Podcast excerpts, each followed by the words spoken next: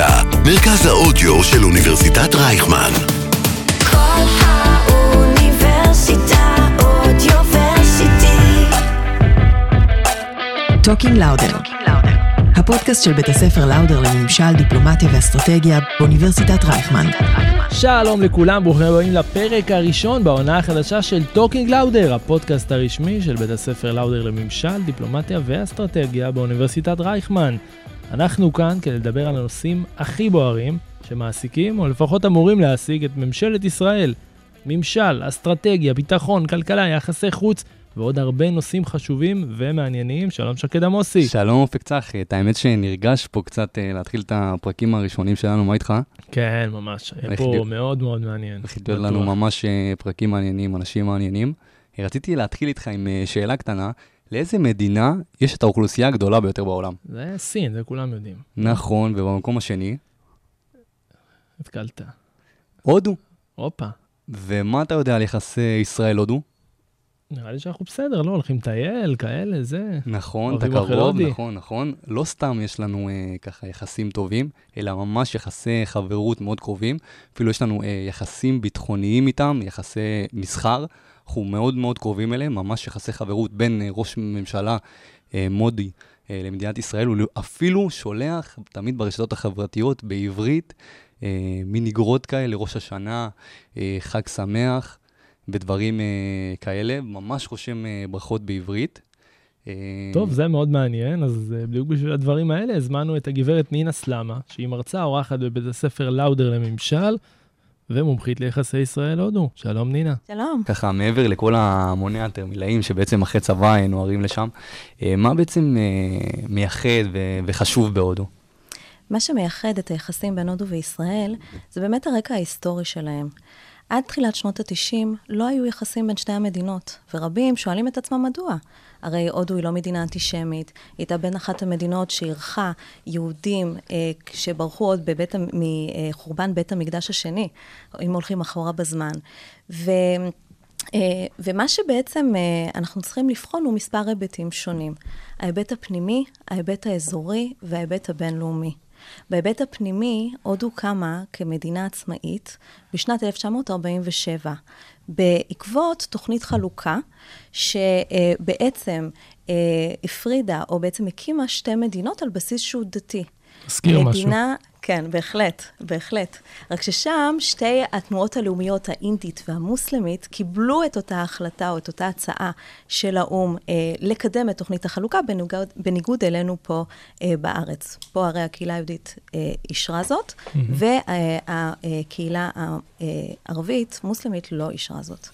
אה, אז באמת, אה, אה, במסגרת התוכנית החלוקה, אה, הוקמו שתי מדינות הודו, שהיא מדינה אינדית, אבל בסופו של דבר, האבות המייסדים שלה החליטו אה, אה, להפוך אותה למדינה שהיא חילונית, על מנת לשמר על איזושהי אחידות בין הקבוצות האתניות, הדתיות, הלשוניות והאחרות שמתקיימות בקרבה, ואת פקיסטן, אה, שהיא באמת מדינה מוסלמית. עכשיו, התוכנית החלוקה היא הייתה מאוד טראומטית אה, בזמנו וגם עד היום לשתי אוכלוסיות. הדבר הוביל לטרנספר של אה, אוכלוסיות מהצד הפקיסטני לצד ההודי, אה, הוביל למיליון הרוגים אה, משני הצדדים, ולמעבר של 15 מיליון אה, אה, בעצם אנשים. גם שם פרצה מלחמה בעקבות התוכנית הזו? כן. כמו שאצלנו הייתה מלחמת השחרור, גם להם הייתה מלחמת עצמאות בשנת 1947. ובאמת, עד היום אנשים, אה, עדיין זה פצע מדמם בליבם של אה, הודים ופקיסטנים רבים. ישראל גם קמה כמדינה ב-1948, והודו תמיד חששה שצידוד בישראל יוביל את מדינות ערב לצידוד בפקיסטן. וכמדינה חדשה היא רצתה ליצור כמה שיותר שותפויות וכמה שיותר יחסים עם מדינות שונות בעולם, ביניהן מדינות ערב, מתוך שאיפה להיות איזושהי מדינה מובילה בעולם השלישי. וזה דבר אחד באמת שהשפיע. דבר נוסף זה ההיבט האזורי. הזכרנו את מדינות ערב. מדינת ישראל, ברגע שהיא קמה, באמת פרצה מלחמה, והיא הייתה מגונה גם במזרח התיכון וגם במקומות אחרים בעולם. לא הרבה קיבלו את ההקמה של המדינה שלנו. ולכן, הודו מאוד מאוד חששה שהדבר ישפיע עליה גם ברמה האזורית וגם ברמה הבינלאומית, בהקשר של המלחמה הקרה. הודו, בעצם במהלך כל המלחמה הקרה, דווקא במדיניות של אה, בעצם בלתי הזדהות. מדינה שלא מזדהה לא עם אה, ארצות הברית ולא עם ברית המועצות. צידוד עם ישראל היה אומר באופן אוטומטי צידוד עם אה, ארצות הברית, דבר שהיא לא רצתה אה, לעשות. אז זה באמת בהקשר הזה. מה הוביל בתחילת שנות ה-90 לנרמול היחסים עם ישראל? אז אנחנו מדברים באמת על סוף המלחמה הקרה, ורצון להתקרב יותר לארצות הברית שהפכה להיות מעצמת על. אה, אה, מלחמת המפרץ, כשעיראק בעצם אה, החליטה, אה, בעצם פלשה לכווית, והודו לא הבינה איך מדינה ערבית אחת יכולה לכבוש או אה, לפלוש למדינה אה, ערבית אחרת, וצידוד של ערפאת בעצם בעיראק. והם הגיעו, הגיעו למסקנה שבאמת אה, ישראל היא כאן לא הבעיה, ואנחנו צריכים לחבור אליה כדי לפתח את ה... אה, ולקדם את האינטרס הלאומי, הכלכלי, הביטחוני שלה במערכת הבינלאומית. אה, באמת אנחנו רואים, אה, אחרי נרמול היחסים ב-1990, אם אנחנו מסתכלים על זה היום, מאז שראש הממשלה אה, מודי נבחר ב-2014, אה, בעצם שהיחסים אה, מתחממים. אם תוכלי קצת אה, לספר לנו אה, מה, מה הוא כל כך מוצא, במיוחד בישראל, וגם אה, על היחסים שלו ושל אה, נתניהו, הרי ראינו אותו אה, מגיע לפה בשנת 2017. אז באמת היחסים נורמלו ב-1992, אבל הם התפתחו באופן שהוא הדרגתי. זאת אומרת, על אף השאיפה ההודית לקדם אה, את היחסים ולהעמיק אותם, לקח זמן, לקח כעשור עד שהם באמת הבשילו. אה, כאשר ראש הממשלה אה, ההודי והשפעי עלה לשלטון, והבין שבהמשך למלחמ, למלחמת קרגיל שהייתה בין הודו לפקיסטן, ול... אה, ל- לאירועי ה-11 בספטמבר, הודו צריכה ליצור משולש ביטחוני אסטרטגי בין ישראל, הודו וארצות הברית, ומשם החלו היחסים להעמיק. אה, ראש הממשלה אריאל שרון, אה, זיכרונו לברכה, היה הראשון בעצם לערוך ביקור רשמי בהודו. ובאמת שם התחילו היחסים יותר להתחמם. אז באמת כשאנחנו מגיעים למודי, אנחנו שואלים את עצמנו למה דווקא בתקופתו של מודי היחסים פרחו. אז חשוב לזכור שהודו היא פדרציה. ומודי, לפני שהוא היה ראש ממשלה, הוא היה השר הראשי, שזה בעצם המקבילה של גוורנר בארצות הברית, mm-hmm. במדינת גוז'רת. וכשהוא היה בא, באותו התפקיד, הוא כבר אז החל לרקום יחסים עם ישראל. זאת אומרת, על אף שהשלטון המרכזי בהודו, הוא אחראי על יחסי החוץ של המדינה, עדיין, באופן אה, אה, נכון, המדינות צריכות גם ליצור שותפויות אה, ויחסים עם השרים הראשיים של המדינות השונות. הודו היא מדינה גדולה, לכל מדינה יש את האינטרסים, את ה, אה, אה, אה, ובאמת, כבר אז הוא ביקר בישראל, והוא כבר אז רקם אה, יחסים עם נתניהו.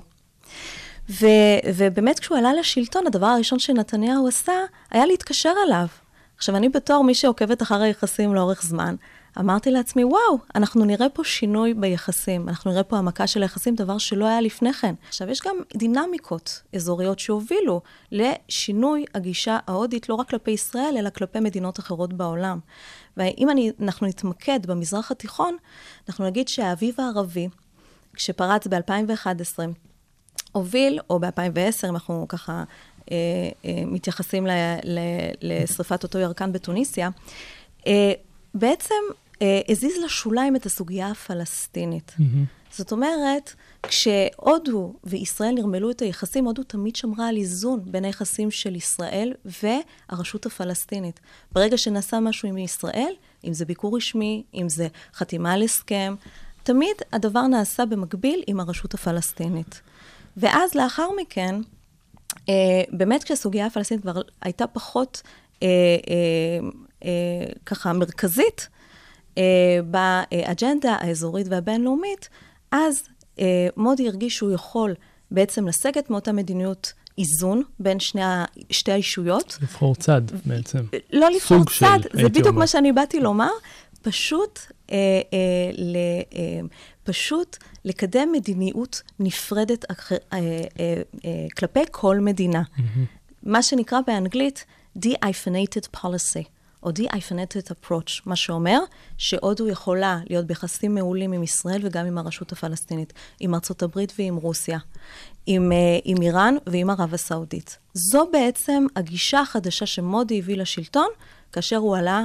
אה, את, את חושבת אבל שבעצם, שמודי מסתכל על ישראל, זה בעצם חלק מאותה התרחבות, כמו שאמרת, בעצם מאותן בריתות, או שהוא בעצם גם רואה את ישראל כאיזשהו אה, אה, ברית אסטרטגית אישית שלו, שאולי מאוד חשובה לו? היחסים האישיים באמת עם נתניהו השפיעו על העמקת היחסים ועל השותפות האסטרטגית בין שתי המדינות. אבל ראינו, כשראש הממשלה בנט עלה לשלטון, ושראש הממשלה לפיד החליף אותו, ראינו שהיחסים עדיין נותרו חזקים. השותפות חזקה מהחברות. השותפות היא חזקה לא רק מהחברות, אלא גם, אנחנו מדברים פה על אינטרסים. ברור. אנחנו מדברים על מדיניות חוץ. יש תמיד איזושהי דילמה, האם לקדם את האידיאולוגיה של המדינה שלי, או של המנהיג, או של המפלגה שלי, או את האינטרסים שלי. וזה באמת דילמה שלא מעט מנהיגים אה, ככה אה, אה, מתלבטים לגביה. אבל באמת, אה, בהקשר הזה, ה- ה- השאיפה היא באמת לחזק את היחסים עם ישראל, כיוון שהודו מתמודדת עם אתגרים לא פשוטים מבית ומחוץ. זהו, אז אנחנו מדברים על אינטרסים ועל על אתגרים, אז תכף ננסה לפרק את, היחס, את האינטרסים של ישראל בזירה הזאת, בזירה ההודית וכמובן במזרח התיכון, אבל מה האתגרים הכי גדולים שהודו מתמודדת איתה היום בהודו, מדינה שצריך לומר לצופים שאולי לא יודעים, השנייה, המאוכלסת השנייה ביותר בעולם, ולפי הערכות, כבר בשנה, שנתיים הקרובות, היא עשויה אפילו לעבור את סין ולהפוך להיות המדינה הכי מאוכלסת בעולם. בטוח שזה מביא איתו הרבה אתגרים, הרבה יותר גדולים אפילו ממה שאנחנו מתמודדים איתם פה. נכון. אם אנחנו מדברים על אתגרים ביטחוניים, הרי גם הודו וגם ישראל נמצאות אה, אה, באזורים גיאו-אסטרטגיים מאוד מאוד מאוד מאתגרים. יש להם איומים מבית, אבל גם איומים מחוץ. אנחנו מסתכלים על מדינות השכנות של הודו, היא נמצאת בין פקיסטן לסין. וכל העניין הזה של ביטחון, אה, ביטחון גבולות, mm-hmm. של אה, אה, בעצם איומי טרור, mm-hmm. שמגיעים בעיקר מפקיסטן, ובאמת נוכחים בחבל קשמיר, שהוא חבל מאוד מאוד נפיץ. אנחנו באמת מבינים שהודו צריכה את הטכנולוגיות ואת הידע הישראלי ואת הניסיון הישראלי הרב להתמודד עם בעצם שחקנים מדינתיים ושחקנים לא מדינתיים שמאיימים עליה. ולכן, באמת השותפות היא חזקה. אבל השותפות היא לא מוגבלת רק לעניינים ביטחוניים. הודו צריכה להכיל מיליארד נקודה ארבע, מילי, אה, אה, ארבע, מאות מיליון אה, אה, פיות. אה, אה, פיות. כן. ובאמת העניין של ביטחון תזונתי ושל אפשרות לגדל גידולים חקלאיים בתנאי אקלים אה, מאתגרים בשטחה, הובילו אותה ליצור, אה, בעצם להעמיק את היחסים, גם החקלאים עם ישראל. להביא טכנולוגיות ישראליות, להביא מומחים, לא רק לחקלאות, אלא גם למים. יש מקומות רבים בהודו, שאין מים זורמים, אין בהם מים זורמים. ובמהלך אה, אה, באמת אה, מגיפת הקורונה, זו, זה היה אתגר עצום כדי לשמור על היגיינה אישית, ול, ובעצם לאפשר לאנשים שהיו בסגר, להיות, אה, להיות מסוגלים אה, בעצם אה, להיות קרובים במקורות מים שונים.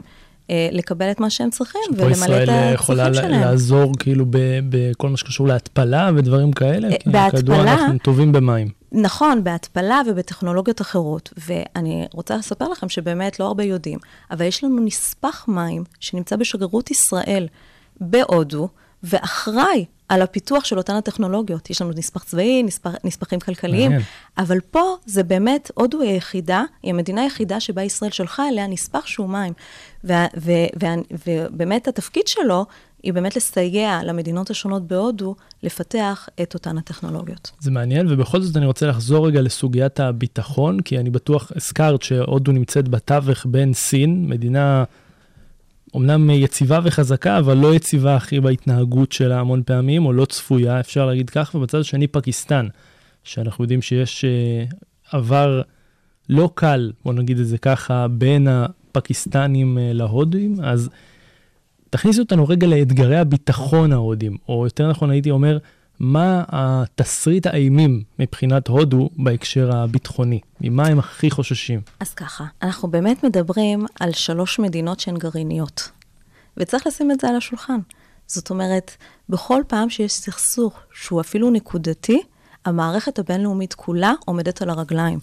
כיוון שכל סכסוך כזה קטן יכול להתפתח לדברים הרבה יותר שליליים והרבה יותר ככה מאתגרים, שיכולים לאתגר לא רק את הודו ואת המדינות האלה, אלא גם את המערכת הבינלאומית כולה.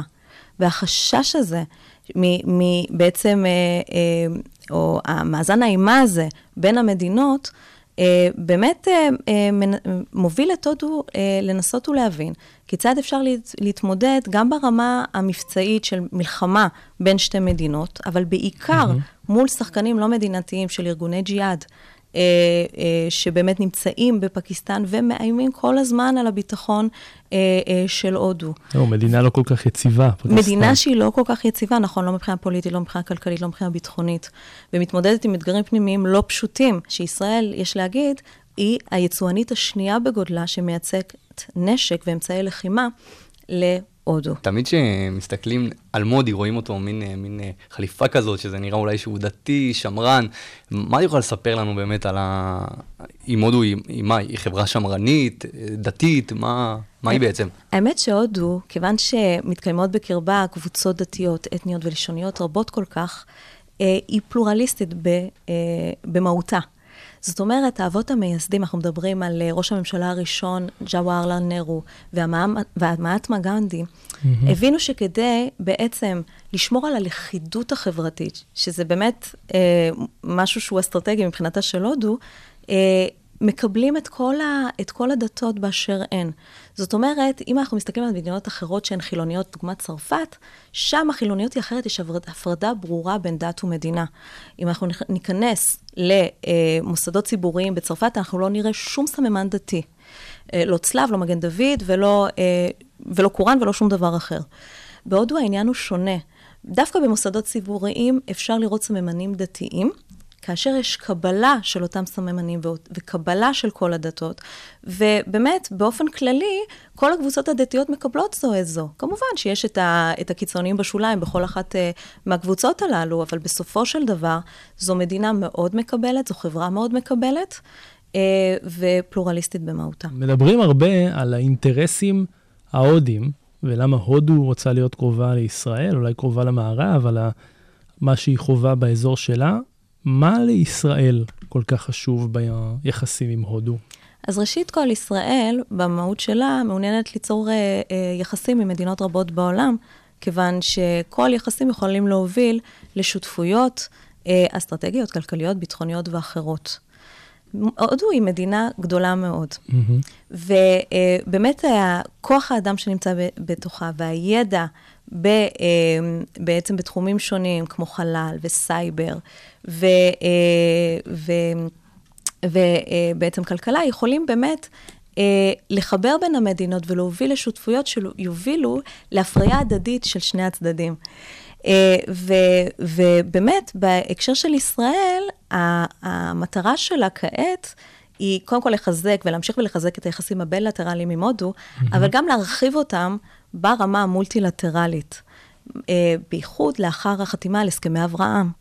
זאת אומרת, לאחר שהסכמי אב- אברהם נחתמו ב-2020, הודו ראתה הזדמנות, אה, קודם כל להיות קצת יותר מעורבת אה, במה שנעשה במזרח התיכון, וליצור שותפויות עם מדינות שמעוניינות בעצם להוביל לפיתוח כלכלי מפרה ולשיתופי פעולה בתחום של בריאות, בתחום של אה, אה, בעצם פיתוח כלכלי, בתחום של אה, חקלאות ואנרגיות מתחדשות.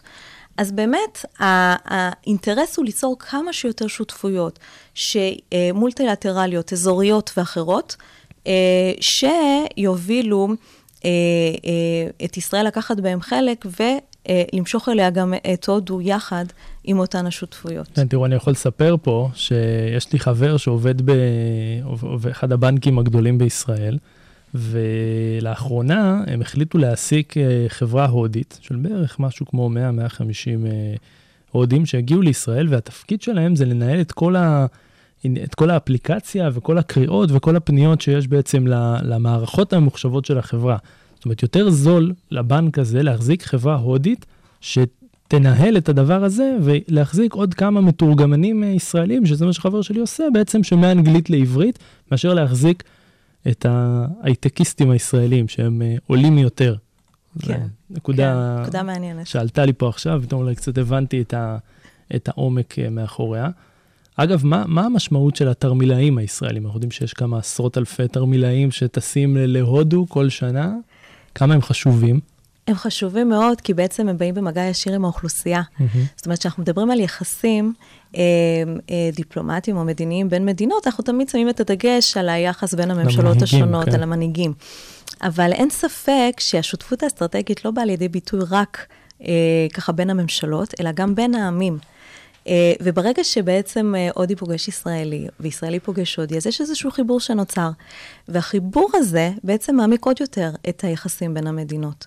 יש חשיפה בעצם הדדית של תרבות, של דת, של שפה, אה, ובאמת ההודים רואים בזה משהו שהוא מאוד חשוב, כי הם באמת מבססים את היחסים שלהם על חברות. My friend, הם אומרים, כל, כל פעם שהם פונים אליך, הם באמת אה, דואגים שאתה תהיה החבר שלהם. היית, האם אתה מוכנה להיות החברה שלי? עכשיו, לא חברה מ, בקטע שהוא אה, אה, זוגי או, או זה, אבל באמת, החברות הוא מושג מאוד מאוד חשוב. וברגע שאנחנו בעצם מחזקים, גם אם בין העמים את, ה, את היחסים, קל יותר למנהיגים בעצם לעשות את ה... אה, אה, להעמיק את היחסים ברמה המדינית. אה, ורבים מהם אה, באמת אה, מגלים עניין רב בישראל, כבוד רב לישראל ולהישגים שלנו בתור מדינה קטנה, שמתמודדת עם אתגרים לא פשוטים. ולכן, אני באמת, אני חושבת שזה, שזה באמת היבט אסטרטגי לא פחות חשוב מההיבטים האחרים שדנו כן. בהם. האם את חושבת שבעצם הודו, יש לה איזשהו רעיון בעתיד אולי להיות מעצמה ממש כמו אה, סין, כמו אה, רוסיה או כמו ארה"ב? זה משהו שעובר להם בראש? כן, בוודאי. זאת אומרת, אה, הודו, אם אנחנו ככה נסתכל על ה- על ההתפתחויות האחרונות אה, שהתרחשו ברמה הבינלאומית, היא תמיד לוקחת חלק בפורומים בינלאומיים. היא תמיד מחפשת את אותם המקומות שבהם היא יכולה לחבור למדינות אחרות ולקדם יחד איתן אה, בעצם פרויקטים אה, מסוימים. כרגע היא נשיאה אה, של ה-G20, ו- ו- ובמסגרת אה, התפקיד שלה, אה, והמנדט שניתן לה, היא באמת רוצה לקדם דברים ברמה הבינלאומית, ולא רק האזורית. אז השאיפה היא כמובן כזו, ולכן אנחנו רואים יותר ויותר הסכמים שנחתמים עם מדינות אחרות, יותר ויותר ביקורים שנערכים בחו"ל, במיוחד אה, אה, לפני הקורונה. ראינו שפשוט אה, ראש הממשלה מודי היה, היה עורך ביקורים רשמיים בכל העולם. הוא התחיל עם, ה, עם המדינות שיותר קרובות אליו בדרום אסיה, עבר למזרח התיכון, ומשם לאירופה, והגיע אף למקומות שראשי ממשלה שנים לא היו שם, או לא היו שם בכלל, באירופה ובארצות הברית וכולי.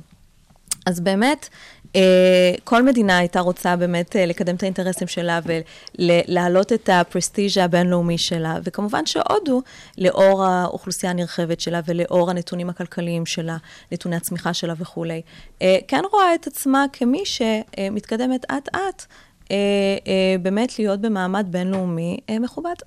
אוקיי, טוב, שאלה אחרונה, כי זמננו קצת אה, תם. מתי בפעם האחרונה ביקרת בהודו? אז זהו, זו שאלה מאוד מעניינת. לא ביקרתי בהודו. לא. כן, לא ביקרתי בהודו ואני אסביר. Uh, באמת הייתי אמורה לבקר שם, uh, ממש כשפרצה הקורונה. ביקשו ממני להגיע לאוניברסיטת uh, ג'ווארלל נרו, שהיא אוניברס... אוניברסיטה מאוד נחשבת בניו דלהי, כדי להעביר שם הרצאות אורח על ישראל. ואז פרצה המגפה ונמנע ממני להגיע לשם.